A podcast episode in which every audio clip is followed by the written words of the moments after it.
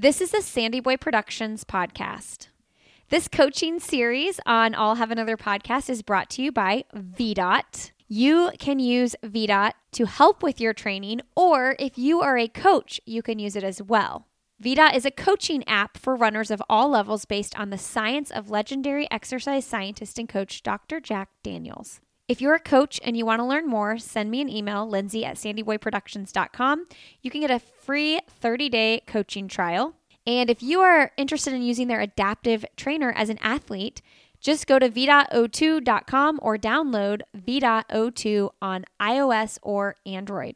You can use the code Lindsey, L I N D S E Y, for 20% off.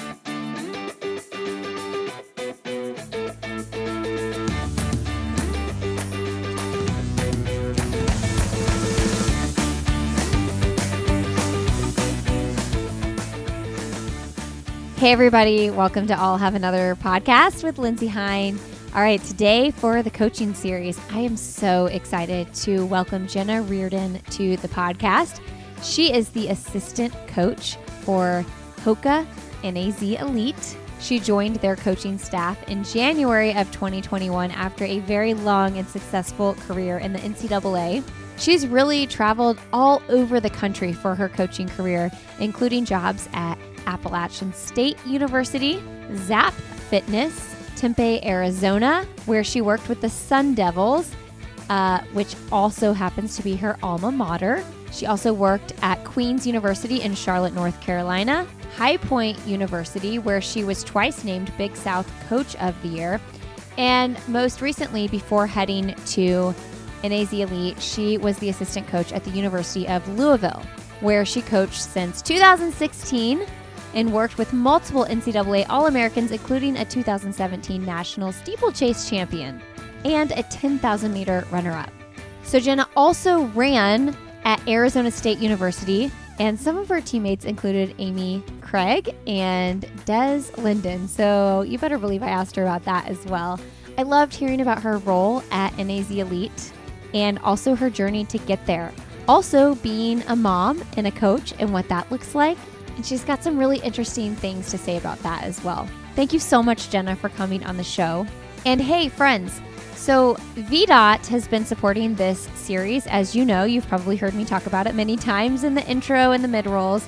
And I want you to know I did an Instagram live with one of the founders, Brian, over on my Instagram. You can find it Lindsey Hein 626 I saved that Instagram live and I actually pinned it as well. So you can find that entire conversation if you have any questions at all about VDOT and the programs and services they offer, both for coaches and athletes. I highly encourage you to go over to my Instagram. Again, it's Lindsey Hein 626 and it is the most recent pinned post over there. And I do a 20 minute interview with Brian, and he tells you everything you need to know about what VDOT is. All right, friends, enjoy my conversation with Jenna Wrieden. All right. So excited to have Jenna Wrieden on the podcast, assistant coach at Hoka One and AZ Elite. Welcome to the show, Jenna. Thanks. Thanks so much for having me. I think I said that backwards. Do you say NAZ Elite? Hoka uh, Ane Yeah, oh, they don't do Ane Ane anymore. Yeah, exactly. Just Hoka. Hoka is yeah. sufficient.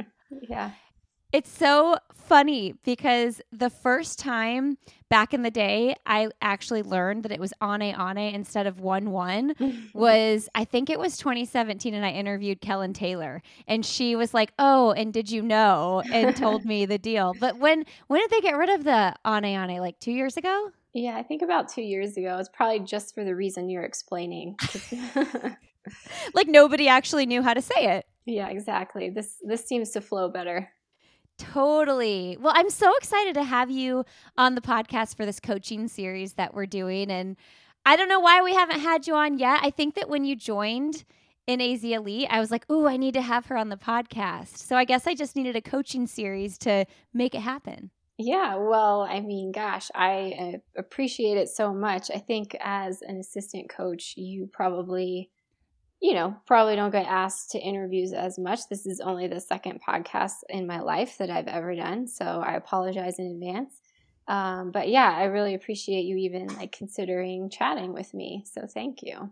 Well, I love it. And, you know, I've had Ben on the show several times, and um, so many things have changed with the group in the past couple years. So many new additions to the team. You guys have brought on Alan Culpepper, like so many exciting things. So um, let's maybe just start with your coaching background, though. Before you went to work with NAZ Elite, you had quite a robust resume in the college running scene. Did you always want to be a coach?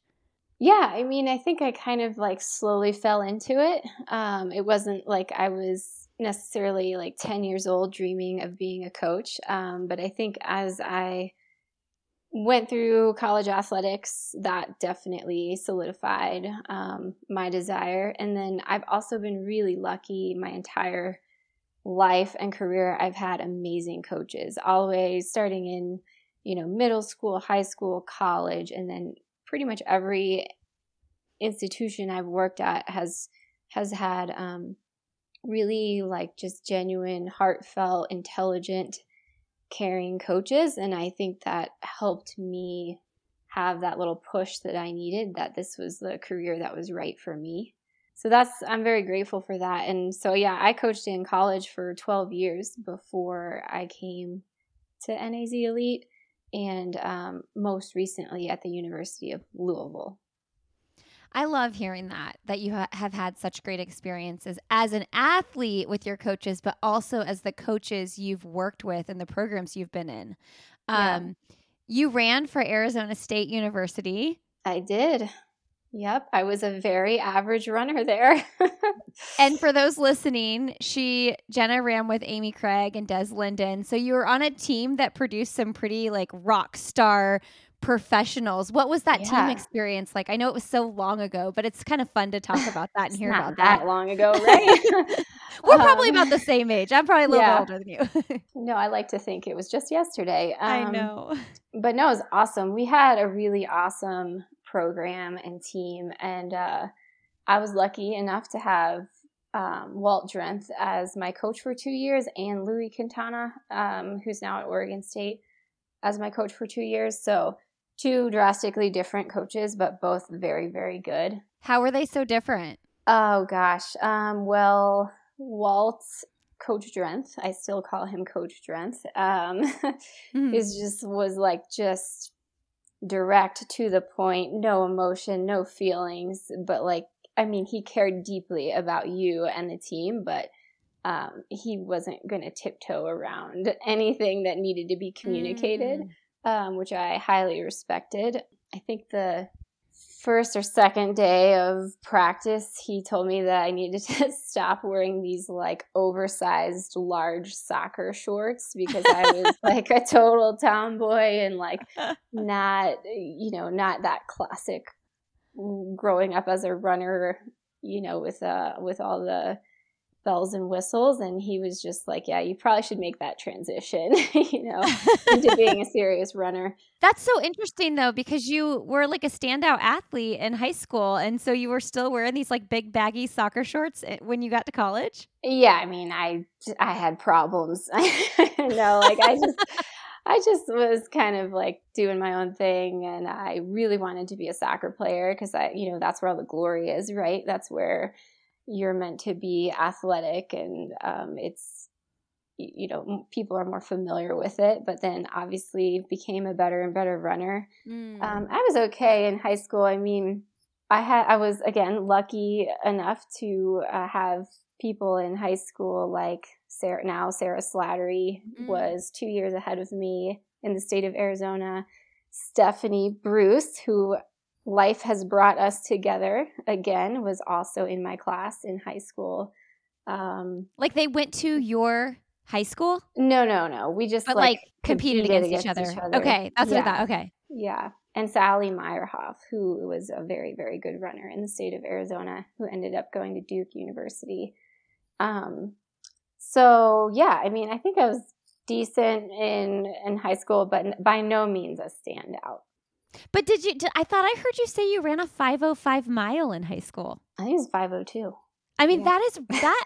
I mean, to me, I that sounds really fast for high school women, and I don't know what that landscape has you know, how that landscape has changed now. Do high school Yeah. kids wear super shoes? They do. So Okay, certainly okay. that's changing the landscape now. Um, but even like when I was coaching in college, I think that's probably jaded or given me perspective of what a 502 mile is. and, Totally. um, just how much depth we have in our sport is amazing. Um, but it's also like super competitive. So it's it's tough to make an impact at the collegiate level, you know, if you're not running very, very fast or like in the top, you know, certain percentage of of your high school class. What was that like competing as like a middle of the packer? I don't know where you were, but were you like a middle of the packer on your college team? Yeah, so I had a really interesting and fun and now grateful experience in college where, like, at Arizona State, um, I was a walk on and I um, was basically like competing for a spot on the travel squad, like trying my darndest to make the top 10 to 7 like my entire four years there. Um, and so the cool thing about that was that, like, you mentioned, like, just being teammates with Amy and Des and many other women, not just Amy and Des, that like the one thing I always like gained confidence in was the work ethic. And we Mm. had an amazing team that way. Like we just the women in particular, like we could just grind. And so I could always like level myself with anyone on the team based on work ethic, if that makes Mm. sense. Like if you're gonna run 10 miles, I'll run 10 miles. You know, if you're gonna run up South Mountain and which is like this tough long run in Phoenix, um, just straight up and straight down, you know, then I'm going to do that. And so, like, retrospectively, it was not smart. Um, honestly, I probably tra- like, trained way too hard, um, but I, f- I felt empowered to like match anyone with their mileage or their work ethic, or like that's just something that no one could take away from me because I Mm. had a fairly decent perspective on like my talent and Mm. my ability to, you know, just how I kind of fell within the pack. Um, so that was kind of cool, you know, that I had that perspective from Arizona State. And then I actually went to grad school at Appalachian State in Boone, North Carolina. So another ASU. Um, and I Mm. went from being like fighting to make the varsity team to being like the number one or number two runner my final year of my fifth year of running. Um, and that was like a huge relief and a ton of fun.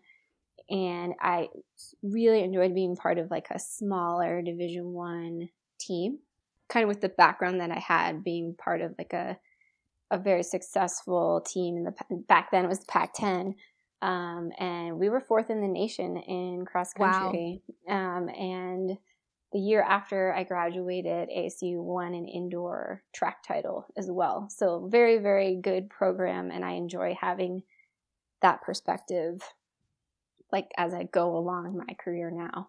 Yeah, it's kind of cool that you have both perspectives as an athlete. You competed on a, in a smaller D1 and a larger one. Did you ever make that travel team at Arizona? Yeah, yeah, there were a couple times, maybe twice in four years, that um, I was able to pull it off. But you know, nice. it wasn't ever as epic as you imagined it in your head. um, it's, yeah, you're up against the best people in the country, and it was um, humbling to say Yeah. the least. Yeah. I imagine we can put it like put that picture into perspective in any different amount of things we've done in our own lives. Like as you say that, I'm picturing myself as a high school runner being at the state meet where like my team made it to state, but I was like the fifth runner on my high school team and we were like, you know, way at the bottom. But it's Yeah. just like it was so cool the first year we made it to state, but I was like you know, such a little tiny fish in these like this crazy sea of amazing athletes. Um, so yeah, Yeah, it's totally. it's cool, but it's very intimidating. Totally. And I think that carries on through any level. So, Yeah. what you're talking about, what I'm talking about um, now, even at the pro level, if we have someone make the Olympic team, you can't tell me that that's not intimidating, especially Yeah. for the first time. And so, you have to learn how to deal with those intimidating yet amazing opportunities. You have to have like a sense of gratitude, but also a sense of confidence and an ability to stay level headed and not be like too starstruck in any situation that you're in. And I don't know, I just find that that's like the thing that sets apart these athletes that I'm working with at any level. We'll talk about this one because this is where I'm at with NAZ Elite, but um, they seem to have a really good perspective of level headedness, even though it's like it's work. It's mm. it doesn't just come naturally all the time it's work to to remain calm and to know that you earned you know earned a right on the starting line um, but that's just the first step because then you know you need to have that confidence uh, to race the best in the world yeah it's like that uh, you need to strike that balance of being humble but also being confident you know like i yeah. belong here with these people on this starting line but don't you know don't put yourself like, you know, at this level where you might not be yet, or if it's your first experience. That's so interesting, though. I always think about that because who was I? T- I was just interviewing Emily Mackay yesterday, and she's like a new, you know, you know who mm-hmm. she is. Of course you do. Um, kind of new on the pro scene. And we were talking about this, like, you want to give it your all right now. You want to have breakout years, but at the same time, you want to make sure you're pacing things so that you're not peaking too soon or similar to like a college athlete like you don't want your freshman to have her best year of the 4 years she's you know going to be there so i wonder with new pros how do you talk to them about that well the coolest thing about our team is i don't have to talk Um because um, we have veteran women in particular in mm-hmm. our group that I feel like their actions do a lot of the talking. I mean, Steph Bruce has been on this team since its inception. So I think that's like eight years or nine. Sorry if I'm getting the, the actual number wrong. But um, Kellyn Taylor, Aliphine Tuliamuk, these women are in their mid 30s to upper 30s, and they've been running professionally, you know, since they got out of college and they've had amazing ups and downs throughout that whole process. And so it's so awesome for our younger men and women who are coming in straight out of college who are like 23 years old or who knows with COVID, like 25. Yeah. Um, but either way, like they have um, these amazing leaders and um, people to look up to who have been through everything. And I mean everything. And so, like, I think it gives them hope. Like look at look at these women; they're still crushing, and mm. they've been running on this team, you know, for years and years and years, um, multiple Olympic cycles. So when a 23 year old comes, you know, here, they're it's normal for them to think, oh, okay, I'm going to take this as far and as long as I can to see how good I can be, whatever you know, whatever limit that is, that depends on the person. But I don't know. The example has been set, I guess, is what I'm saying. Yeah, I love that about your team. When the job for the assistant coach at NAZ popped up, tell me what your thought process was with applying. I'm sure that there were like hundreds of applications. There had to be a ton. Yeah, that was that whole intimidation factor that we talked about earlier. Again, carries on to like our own professional careers as coaches or as business people, yeah, there's definitely a piece of me that was like, ah, there's no way I'm going to get this. But I'm going to apply. And the the coolest thing and again, I'm so grateful for this is that Ben was so willing to look at every candidate. I mean, I saw the opening on Twitter. So I was one of many, uh, yeah. to, to tell you the truth. And that's really cool because a lot of times in our industry, whether it's collegiate or professionally, that's not how it happens. You know, sometimes how does people, it happen? Oh, you know, sometimes people can be like handpicked um, by a company, or um, they can be highly recommended from, you know, different connections that you have, which isn't necessarily wrong. But to, for Ben to open it up to the public, basically, mm. was the only way that I would have had a shot. Mm-hmm. um, because I don't, I did not know Ben at all. Um, I barely knew anything about the program. I I really took a chance. I took a leap of faith, and it was something that I was thinking about a while was for a while to get out of um or at least take a different direction than I was currently in as an assistant in collegiate coaching. And it wasn't necessarily like I had a plan per se, but when that information came across my doorstep, I just kind of said, wow, that sounds like an amazing opportunity. It sounds like a ton of fun. I want to go for it. And it was one step after the other, you know, being able to connect with Ben and have some interviews with him and Zoom meetings with the team, and then coming out for like an in person interview. And ultimately, I got to stay here. So I'm super pumped that I don't know, it worked out for for them and for me. So you're from Arizona. You you bopped around quite a bit though. Like you were in Charlotte, Louisville. Yeah. I followed the job honestly. Like I just I went anywhere there was an opportunity. Um I just kept going, kept climbing. And that was part of my decision is I don't know if anyone in the coaching world, uh, collegiate coaching world, can relate to this, but I just fi- found myself climbing this endless ladder mm. where I was like mm. constantly trying to see what my next step was. And I never felt like completely settled in in a place where I'm like, okay, I feel like I can dig my heels in here and have an impact and like have a career here, and have a home base here. And so that's what NAZ Elite offered me you know, if I found a place where I could dig in and call my home and um, just feel like really comfortable mm. in my career. Not that I don't want to be challenged because I do, but I just didn't want to feel like I was constantly looking over my shoulder or climbing this ladder to like no end result. That sounds so exhausting. Uh, it was for me. Now I'm I I hate to like say this that that's the way it is for anybody, but that was my experience. Yeah, it sounds so beautiful too. A place to call home. You know, I um I'm reading. Have you read the book The Boys in the Boat? that's funny. I have not read it, but it's on my bookshelf. So well, not yet. it has been on my bookshelf for years. And um, we have this little group called relay where we we have content over there. It's like nine creators and we are doing a book club. And i said listen let's do the boys in the boat for this book club because i feel like that's the only way i'm going to commit to reading it. Because i don't know about your book but it's like mine the text is really small and yeah. it kind of it's going to take you it takes a couple chapters to like get into it to get invested in the character so that's why i kept putting it off but anyway the reason I bring that up is as I'm reading this book, I'm learning about this team and how they work together and how invested the coaches are.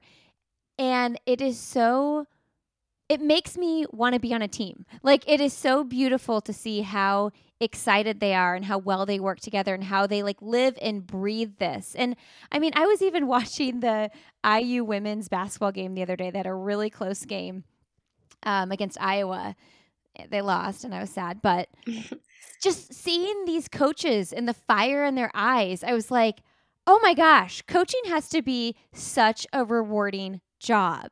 Do you feel that? Oh yeah, totally. I mean, the coolest part about this job and my job right now in particular is that I am coaching in the pro world and I'm a part of a team. That in yeah. itself is a rarity. And that was like the number one draw for me to come out of a collegiate system where team culture was all you talked about.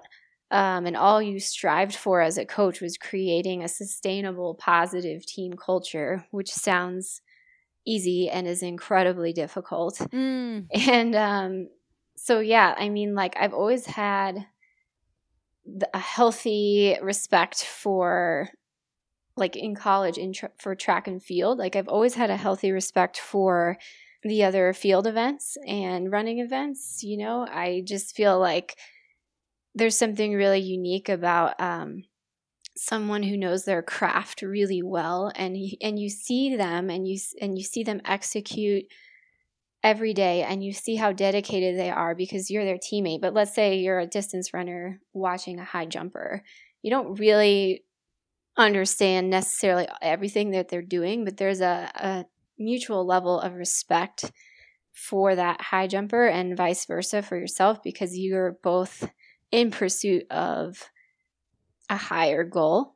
Mm. And so mm. I bring that like attitude to NAZ Elite um, because, you know, Aliphine Tuliamuk and um, Abby Nichols are not necessarily, their training programs are quite different, let's just say. Um, but there's a high level of respect for one another, and the pursuit is, you know, the pursuit is to see how good you can be, of course, but like you're pulling other people along with you in that process. And it's such a unique and empowering environment. Um, it creates momentum. And that's like my biggest thing. And Alan talks a lot about this because when he was a pro, he was solo all the time. Mm. There weren't any training groups. He said sometimes he used to like time his workouts just when he knew other people would be at the track, just to create like a little bit of momentum and a little bit of hype just to get him through like a tough session. And so we have to remember that like what we have is pretty unique and pretty amazing and we've created momentum so like even with um, like usa indoors a couple weeks ago we had a phenomenal meet i think for uh, abby chrissy uh, katie olin and cruz um, all were able to compete at a high level. And then like Aliphine and um, Lauren and Futsum, they felt that. They were pumped by it, and then they went out and ran the half marathon championships last weekend and crushed you know um, and now we're going into the 10 which is like a high level 10k in california this weekend. And like the momentum is just going and going and going. And so that to me is like the best part about a team is creating momentum all right now this series i've got a new sponsor that i'm really excited about because i've been using their programs for years I'm a running coach myself and have been using VDOT for years. So, VDOT02 is a coaching app for runners of all levels based on the science of legendary exercise scientist and coach Dr. Jack Daniels. VDOT offers access to the highest quality Olympic style training for runners of all levels right from any mobile device. It's designed to help runners train correctly and more intelligently. VDOT elicits maximum benefit while reducing the required effort. Dr. Jack Daniels spent his life researching how runners get faster, and one of his major findings was that running more or faster in your workouts doesn't always mean better results. VDOT workouts promote healthy, responsible, and beneficial sessions while simultaneously preventing overtraining. Did you hear that? I don't want to overtrain, do you? So, listen, I've got a couple discounts for you all, depending on what you might be interested in with VDOT. So, if you're an athlete and you don't have a coach and you want to check out VDOT, they have a great adaptive trainer. It is so simple. You input your training preferences, and the app will personalize your workouts and coach you leading up to your future races. And unlike most running apps, VDOT knows you. It understands the type of runner you are what you're training for, and how to maximize your efforts. It also gives you more control over your training, leveraging your feedback to deliver real time data, which fine tunes your training and leads to continuous progression. All right, so you can check out VDOT. If you are an athlete and you want to check it out, download V.02 on your smartphone or visit v.o2.com. Select Adaptive Trainer and use the code Lindsey, L I N D S E Y, for 20% off. Okay, now listen, if you're a coach like me, or you're someone whose friends are always coming to you for advice about running, you can learn how to utilize the platform for your runners. This is what I use. I've been using it for probably four years now, and you know, I've been coaching runners for nine, maybe 10 years, and it is so much simpler with VDOT. It has taken my workload down, and I really enjoy scheduling workouts in VDOT, and then athletes can leave comments on their workouts straight from the app. I can look at it on my phone. It is such a time saver for any coach. Uh, you can try this out for a 30 day free trial. Visit v.o2.com to learn more. And if you are a listener and you're a coach and you'd like a free coaching consultation with the team at v.o2 to discuss your coaching situation and how you can leverage the app to help your athletes perform? Email me. I will talk you through it at lindsey at sandyboyproductions.com. What do you think makes a good positive team culture? And it's got to be different. I mean, your answer might not be different for pros than college, but you're working with people that are more mature adults in a professional team setting and are living their independent lives outside of going to class and you know you mentioned Steph and Kellyn and now Aliphine every you know they have families and so yeah that culture looks a lot different because you're very young athletes are living a very different life than Steph and Aliphine and Kellyn. So how do you make that how does that culture work? I do think it's very different having been a part of both worlds. Um I think that like at this level you know, you get it's a job. It's your career. Your career depends on your body and your mind and your performance and your consistency and it also depends on like your genuine love for the sport, which might sound corny, but it's totally true. I mean, if you don't have that, then why the heck would you put yourself through this when you can go get a desk job that pays more, you know, whatever it is? Um, it's just a, it's definitely different. So I think because those women and men, like particularly parents, we have quite a few men on our team who are also parents.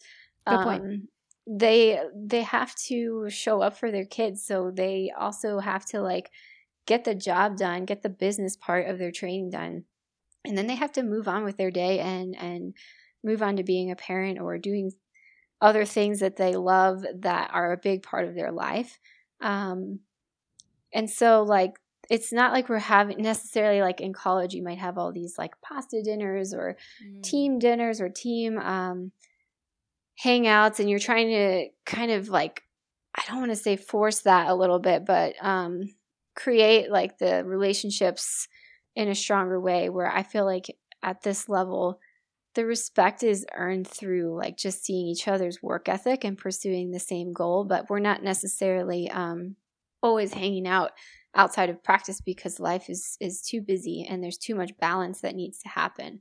Um, now, get, don't get me wrong, we do hang out, we have barbecues, and uh, we do a lot of things together, but I think we prioritize um, our families too. Yeah, there's less hand holding there too. Definitely less hand holding. Yeah. yeah. I loved what you said about women coaches on Mario Fraioli's podcast a couple years ago. Like when he asked that question and you know you talked about how like okay well men who are coaches that have kids as well like it's the same thing. Like they also have to choose do i want to be away from my family this much? Or you mm-hmm. know and we kind of like don't ever say that. It's that it's that question that people drives people crazy. It's like well when women get asked like how do you do it all with your kids? Like why aren't they asking men that question too? Yeah. Um and I think that times are changing, right? Like men are way more sharing parenthood duties than they were 20 years ago. Even 20, even 10 years ago probably. Um, but tell me about that part of your life as a new mom and what that looks like with your coaching and traveling and how you divvy up responsibilities with your husband. What does he even do? well, he was a also a track coach until I drove him across the country uh, for my career. Um, but awesome, yeah. So he's uh, he does a lot. He's a stay at home dad, and that's one of his many many jobs. But he also started his own handyman business here in Flagstaff, and um, yeah, he's kind of a jack of all trades. Like puts pieces things together to to help me pursue what I love. Um, and I think just to answer your question earlier, like behind any of those women that I just talked about who do have kids, there's a supportive spouse, you know, that's allowing them to do their job. So that's, you know, typically they're sacrificing something to allow the other spouse to do their job um, or pursue something that they love.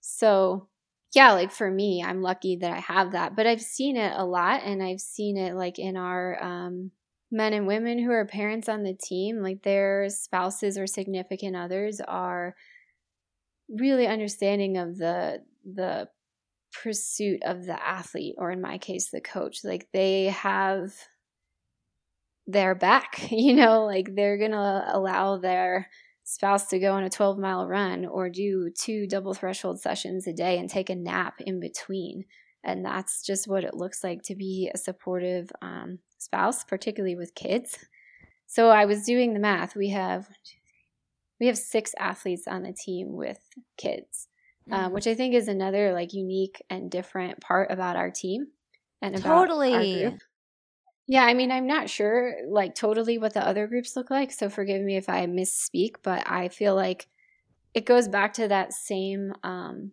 the same sentiment of like the example has been set. If you want to have a long professional career, we're going to help you do that. If you want to have kids, that's that's cool. If you're a guy, if you're a girl, have kids. I mean, if you think mm-hmm. about it, particularly on the women's side because having a child as a professional athlete um, is different for a woman from the physical perspective.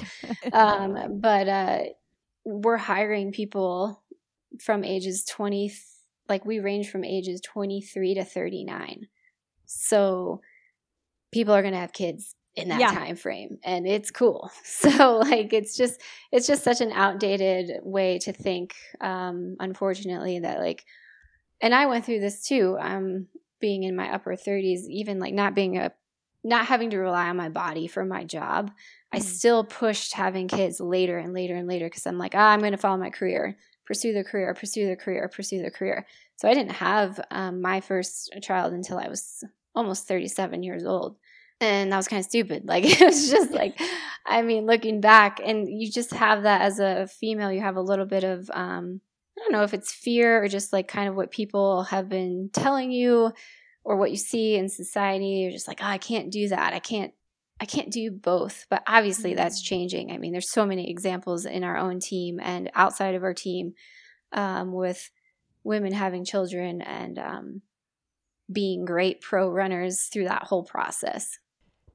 Yeah. I mean, I think too, with having a baby, it's like you don't really know what you're going to want to do after you have the baby. Like maybe you will want to step back in your career. Maybe it won't change anything at all and you'll like with your desire to keep doing what you're doing.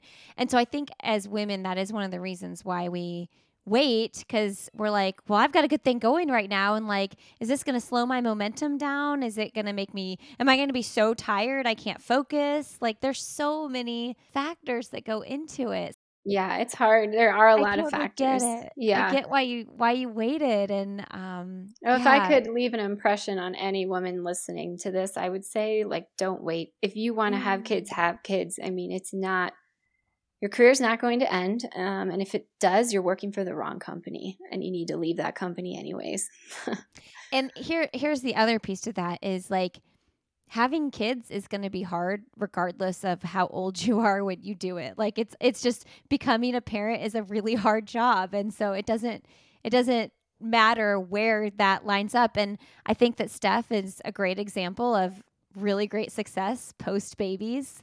But yeah i love that. I love that you say that too. That's i feel like that's um could be a hard thing to to say. It's not hard for me anymore um, but it's because of people like steph that it's not hard. Mm-hmm. You know, mm-hmm. she's the one that had to deal with a lot more hard times than I did. Uh, just because it wasn't as acceptable, or at least there were more challenges to navigate those waters, you know, almost 10 years ago. I feel like it's rapidly changing, obviously, mm. due to some high level athletes being dropped by shoe companies when they got pregnant. Um, you know, like Allison Felix has been really outspoken about that. So those types of trailblazers have always kind of made these st- statements easier for someone like me to be like, yeah, let's have kids, you know? Like, let's do what's important to you and what you love, and let's get you still to the highest level um, of athletics that you can get to, because that's the whole reason you're doing this. Totally. And so cool for your kids to see you do that. Like to see their parent pursue something at the highest level. Um, I am curious when you go to NAZ Elite and you start working with this longer distance. I know that you guys have athletes that are doing shorter stuff too, but um, you transition to working with marathoners and half marathoners, yeah. and um, you kind of have to like learn a little bit about more about that part of running. So talk us through that process. Oh yeah, definitely. I came out of the collegiate system where you know the longest event was ten thousand meters, and uh, I think my first practice or one of my first practices with Ben, we did 20 by 600. And for me, I was just like, oh, yeah, that must be like normal. Like that's what marathoners do all the time, which actually isn't totally the case. Um, ben Rosario has really opened my eyes to like um, the side of training where, eh, particularly in marathon training, where people can handle and learn how to handle really um, long, grindy, big sessions 20 by 600, 20 by K, 15 by mile, 16 mile steady states. I mean, things that like, yeah, when I first got here, I was like, oh, okay, that's just like what you do. But then I realized over time that um, not everybody does that. And I think it has given our marathoners a bit of an edge in terms of like being very, very well prepared for the distance. Um, so I've learned a lot from Ben. How do you and Ben and Alan? I guess Alan's kind of more in the in the weeds of that than Ben is these days. Yeah. And correct me if I'm wrong. Nope, you're right. Okay. But like how do you how do you dance around that with different athletes? Because some athletes can handle that higher volume than others or others just might have to like really put more work in on the strength side to make sure their body is durable enough. So like how do you analyze those things? Yeah, I mean again, I'm really lucky to be around such smart coaches and such thoughtful minds. Um, I know when Alan sits down and like so basically Alan's, you know, he's writing training from 800 meters to the marathon. Again, mm-hmm. I think another unique part about our group. Um, and so, but the cool thing is, is that while he's doing that, he has Ben's experience and Ben's mind and his uh, experience with working with some of our veteran marathoners, like on what they respond to and what their strengths are and what their weaknesses are.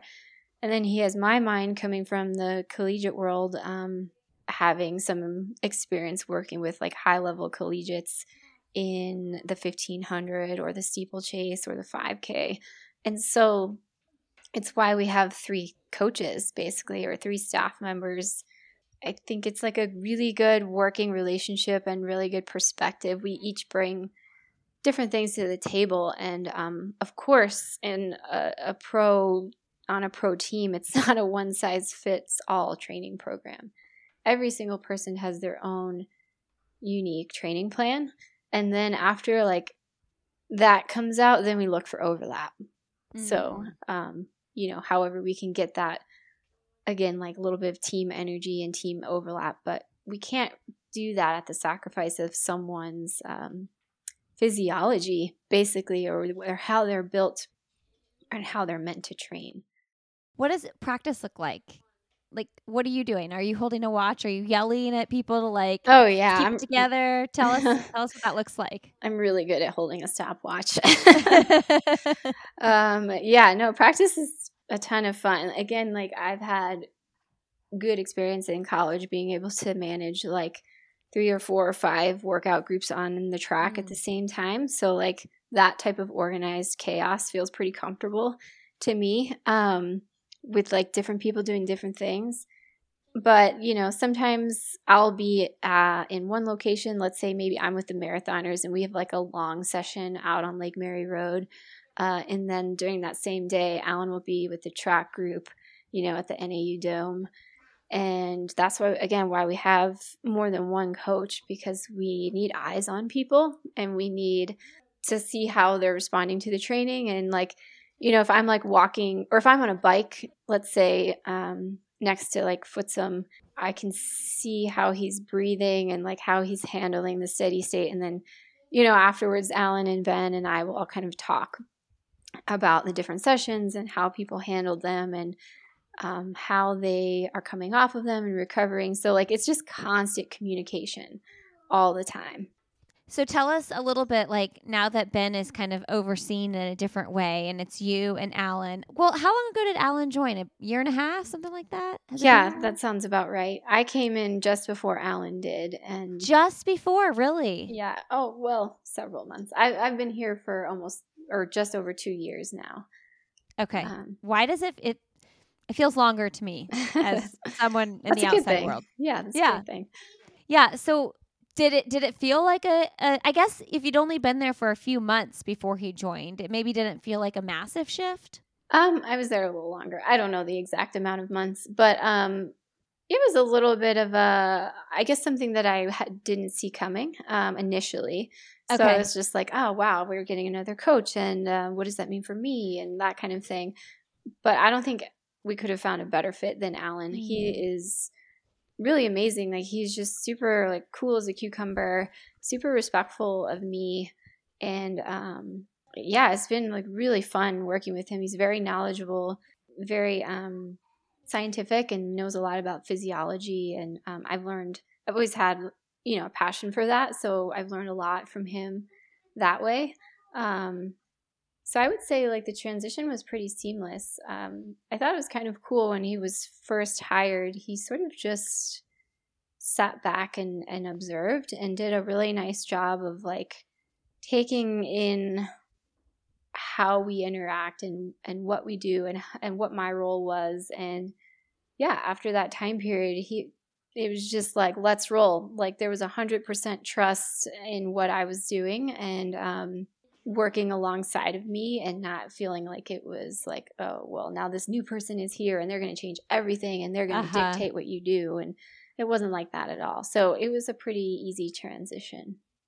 So does your family, I know you're from Arizona, like are they close to Fat Flagstaff? Yeah, my sister lives in Phoenix, um, which okay. is awesome. Okay, mm-hmm. that is that like that's like an hour, right? It's like two hours, yeah. Okay. Um, I know that Ben had mentioned last time I talked to him, maybe it was a year ago, um, you know, about changes with the team and recruiting and, and bringing on these new athletes and whatnot. Like, what does that look like, and how are you involved in that recruitment process?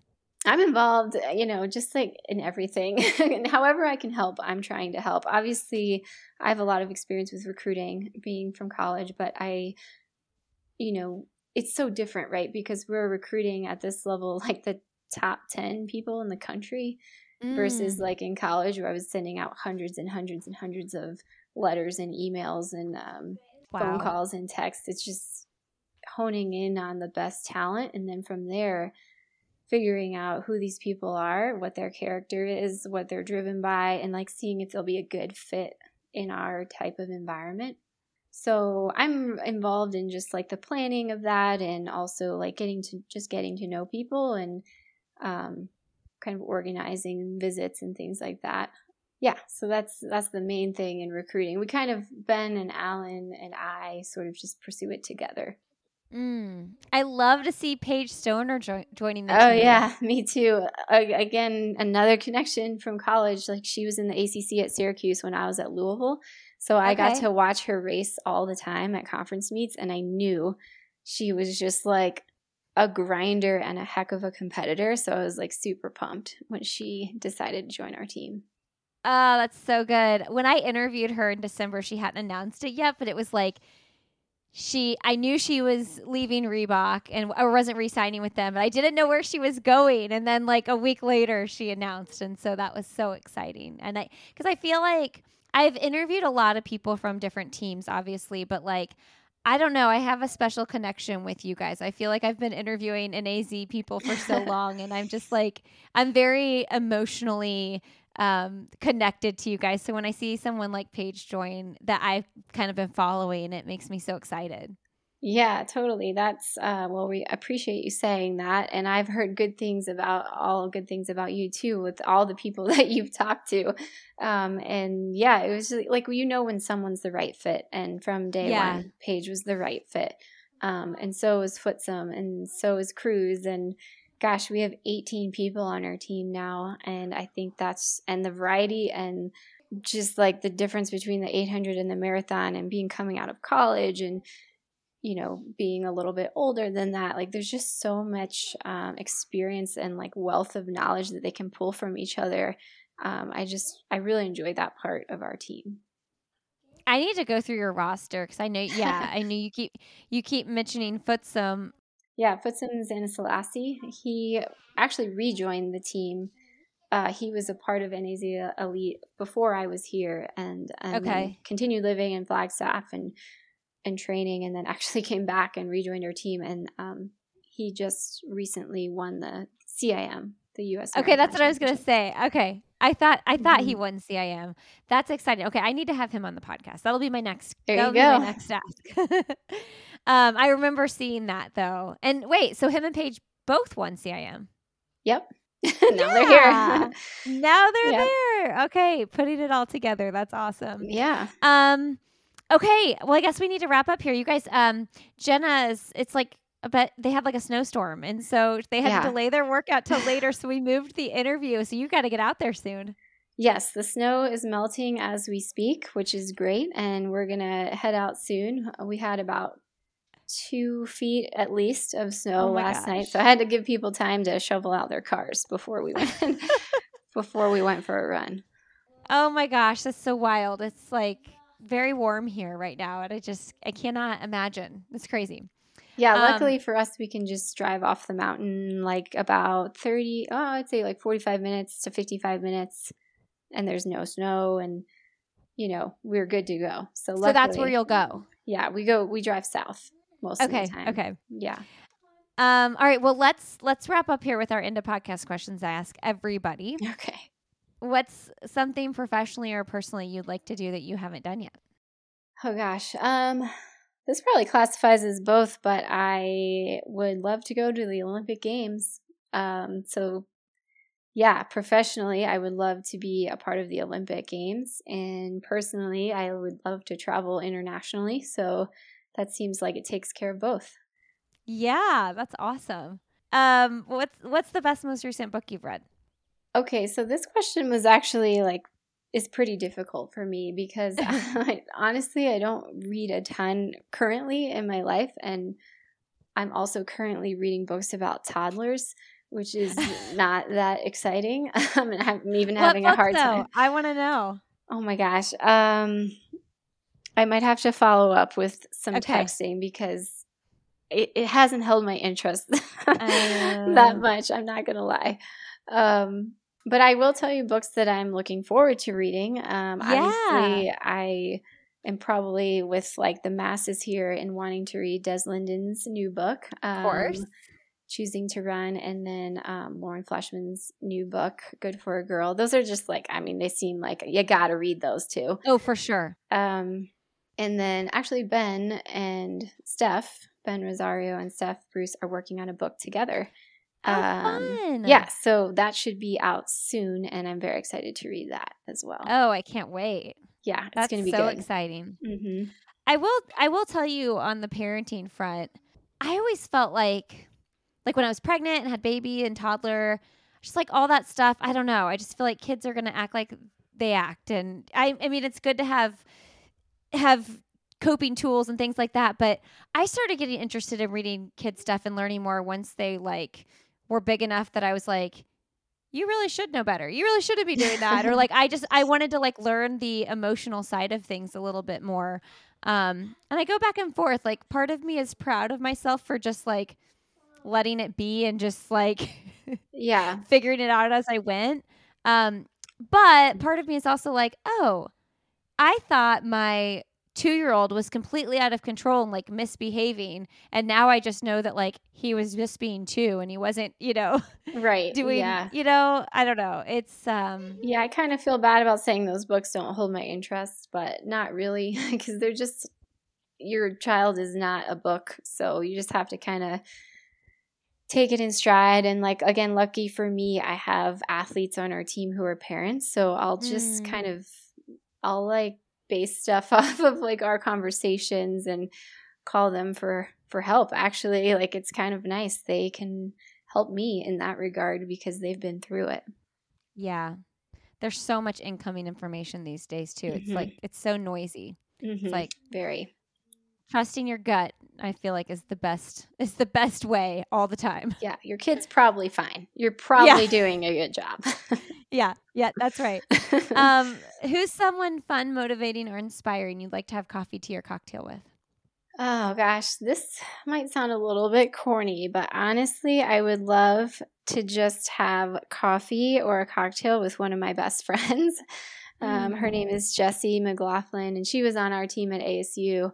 Um, and she's just like amazing, and we don't talk enough, and she does a great job of like giving me perspective in my life if I'm ever stressed about anything. And yeah, so she was, she's the person that is always inspiring, motivating. She did her line of work is very selfless. Um, she works with foster care um, kids, and she just is an amazing human. So I know you, no one will know her but me, but that's who I would have coffee with. Is she far from you? Does she live far away? Uh, she lives in Washington, so okay, not too far, but far enough. Far enough that you're not driving over to her house to right. have coffee. Right. Yeah. Um, what's your last message to leave with our audience today? Oh gosh, that's a big pressure question. Um, I know. I used to say your last message to send to the world, and I'm like, yeah, that's too much. Well, to this audience, this, yeah. this feels a little bit smaller than the world.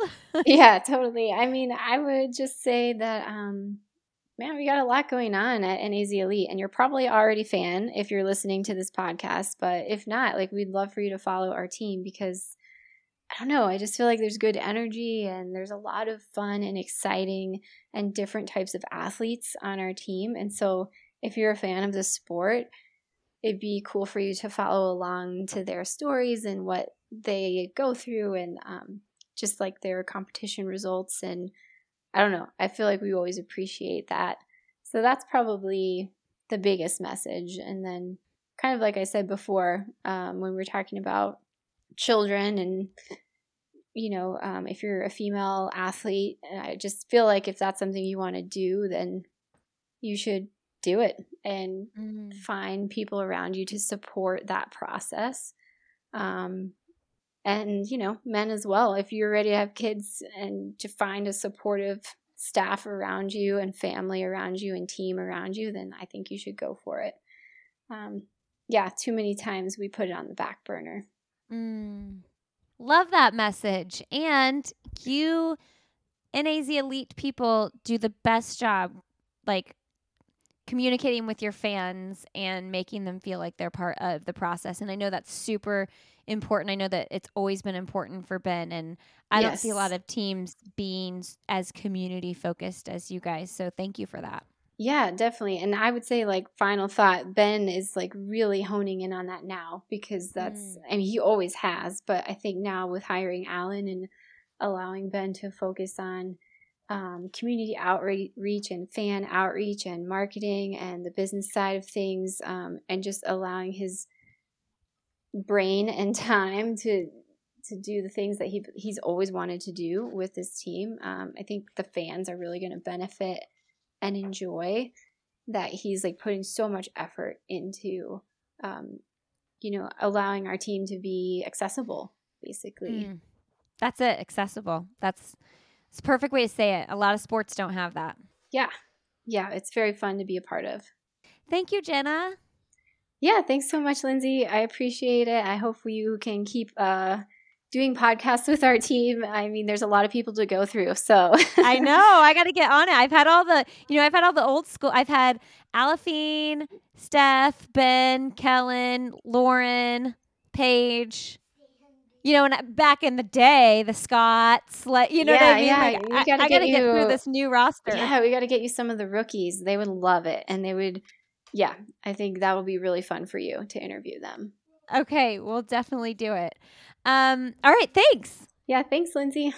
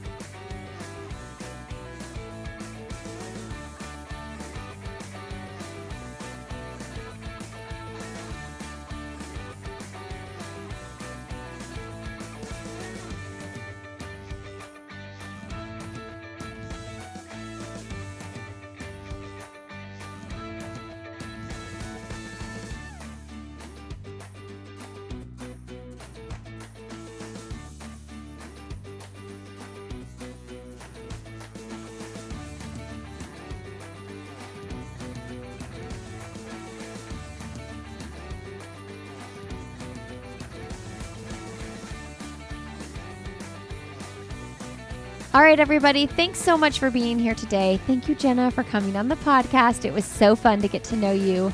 Uh, friends, you can find Jenna on Instagram. She is J W R I E D E N over there. You can find me personally. I'm Lindsey Hein 626. And you can follow Sandy Boy Productions. That is the production company that I founded and puts together all these great podcasts in our network. SandyBoyProductions.com is our website. Sandy Boy Productions is our Instagram. We would love to connect with you on either of those ways. And if you have any suggestions for this show, or any of our shows in the network, please email me, Lindsey at sandyboyproductions.com, or my wonderful assistant, Emma, Emma at sandyboyproductions.com. We love, love, love hearing from listeners. All right, we will see you next week on I'll Have Another. We've got one more coaching series episode in this series, and then, of course, your regular Friday episodes as well, every single Friday. Have a great rest of your day.